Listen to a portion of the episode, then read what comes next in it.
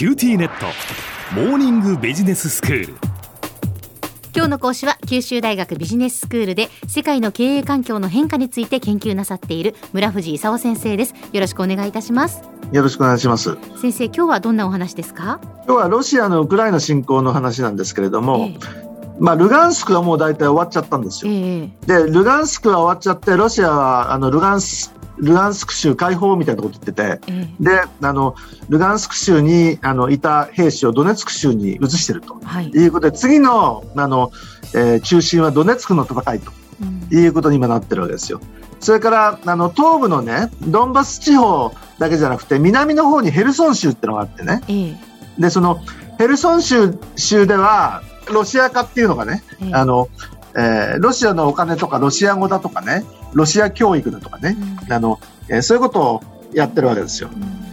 うん。で、あの、そういう意味じゃ、キーウからあの撤退はしたんだけど、東のルガンスク、ドネツクええ。と来てね、はい。ヘルソンから、ひょっとしたら、あの、西の方の、あの、モルドバにある、あの、沿ドニエストル共和国とかね、うん。それからリトアニアの先の飛び地になってるカリーニングラードとかね、そっちに行く可能性も将来はある。うん。というのが現状ですよね。はい。で、アメリカとか EU なんかはね、ええ。あの、今まで、あの、経済制裁、えー、スウィフトから締め出したりとかね、はい。それから海外資産を凍結したりとかうん。に加えて、最初は武器も、あの、ちょっと遠慮がちにね、うん。あの、戦車に向けたジャベリンとか対空ミサイルのスティンガー、えーとかに絞ってたんだけど、うん。だんだんと、あの、より強い武器を供与し始めてね、ええドローンのスイッチブレードとかフェニックスゴーストっていうやつを、あの、供与したり、はい。ロケット砲のハイマースだとかね、ええ。対艦ミサイルのハープーンだとかね、あの、いろんなものを、あの、使い始めて、で、ロシアが、あの、それに向けて、ハイマース、あの、うちのミサイルで2つ壊したぞ、みたいなこと言ったりとかね、うん。だんだんと大変な戦いになってると。ええ。いうことなんですよ。はい。で、そんそんな中ででね、この前スイスのルガノで、ええ。あの、ウクライナ復興会議ってのがあったんですけど、ほんで、いろんなこと話し合ってたんですけど、小山さん、ウクライナの復興ってもう始められると思います？いやーどうまだそういう段階えーなのかどうなのかっていうところですよね。まだ壊されてる最中なのに、ええ復興を始めて、で、また壊されちゃったら嫌ですようね。ん終わらせなきゃ復興を始められないんじゃないかと。はいはい。あと、その、この復興会議でね、ウクライナが何て言ったかっていうと、ええ7500億ドル必要ですと。はい。7500億ドルって大体100兆円くらいなんですよ。で、100兆円くらいどこにあるかっていうと、経済制裁でロシアだとかオリガルヒのあの海外資産没収したでしょと。うんそれ全部当ててよと。いうなことを言ってるわけですよ。うんで、スイスがちょっと、え？って言ってるわけですわ。うんで、スイスって、あの、ロシアとかオリガルヒあたりのね、預金を預かったりとか、ええ世界のよくわかんないお金はかなりスイスに集まってたりするんでね。うんあの、まあ、お客さんとお約束してるわけですよ。秘密は守るよみたいな。うんなんで、これをあの全部使うってことができるかどうかっていうのも怪しいし、そもそも今復興っていうのはちょっと早いんじゃないのとうんいう話があるということですよね。で、あのじゃあ周りの国どうなってんのかと。ウクライナの周りの国がロシアがあのウクライナに攻めていったってことで、はい。フィンランドとかスウェーデンの話は知ってるでしょ。ええ NATO に加盟をするという話ですよね。加盟の申請をして、はい。OK って言って、ええ今もうあの40カ国のあの批准を待つばかりになってると。はい。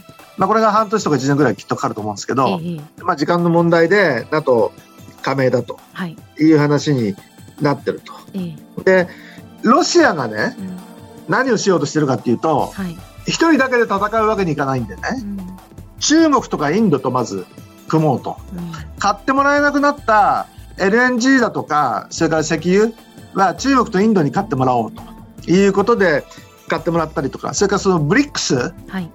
と組もうだとか、途上国と組もうだとか、うん世界の中で、あの、欧米、日本みたいなところと別の陣営を作ってね、うんそれで戦おうかはい。という話になってるわけですよ。で、そんな中でさっきちょっと言いましたけど、あの、カリーニングラードうんっていう飛び地があると。はい。で、カリーニングラードって、あの、ロシアとカリーニングラードの間に、バルト三国のリトアニアってのがあるんですよ。ええそれで、あの、ロシアからカリーニングラードっていうロシアの一部に物を運ぼうとしたらね、うん。EU の制裁違反だからそれは通せないみたいなこと言ってね。うん。あのリトアニアが止めちゃったもんでね。ええ。でロシアは激怒してるわけですよ。だからそういう意味じゃまだロシアとしてはあのとりあえずルガンスクを終えてドネツクに向かうとこなんだけど、はいはい、将来どこまで一体やろうと思ってるのかうん。というと、まあ、ヨーロッパはとても心配でしょうがないと。うん。いうことになってきてますね。うん。では先生今日のまとめをお願いします。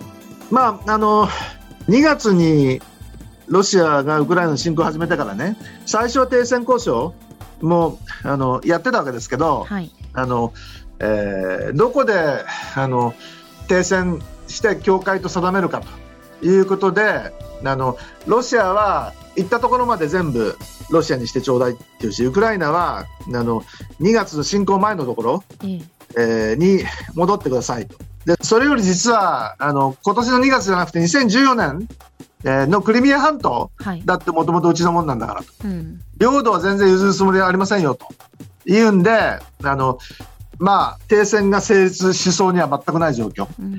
おそらく長期化するだろうともう今年に終わる見込みはほとんどなくなって、まあ、来年にまであの持ち越すのはあのもうあの見えてきたという状況になってきているという状況ですね。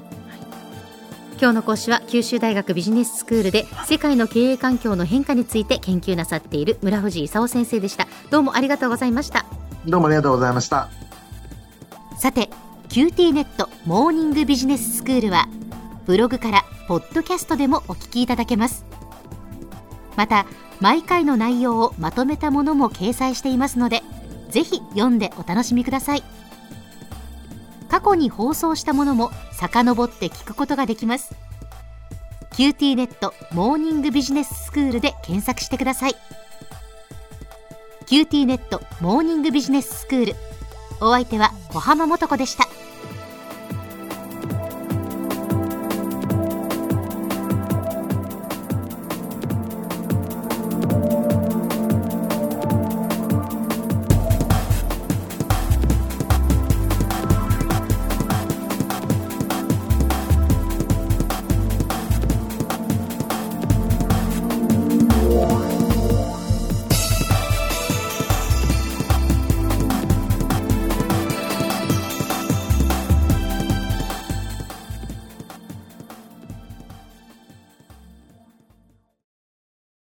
ューティーネット。お乗り換えのご案内です。